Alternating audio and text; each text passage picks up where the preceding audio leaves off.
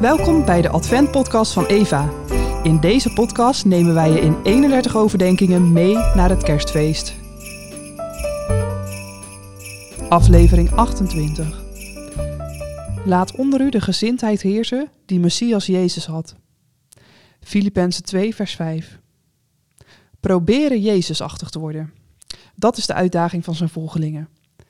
Maar hoe doe je dat? Wat is dan die houding van Jezus?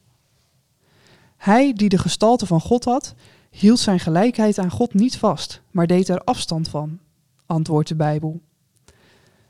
Oftewel, Jezus was in de hemel, waar hij het heerlijk had en alles kon doen en laten wat hij wilde. Prachtige plannen bedenken en genieten van zijn hemelse leven. Maar daar hield hij niet aan vast. En hij ging naar de aarde. Hoofd uit de wolken, voeten in de klei. Het kon niet bij mooie dromen blijven. Er was lang genoeg gewacht. Nu moest hij ingrijpen. Zijn rijk mocht geen abstracte belofte blijven. Hij moest het stichten. Wij kunnen heerlijk wegdromen in al onze mooie plannen en idealen. Fijn met ons hoofd in de wolken. Maar wat is dan de gezindheid die Jezus Christus had?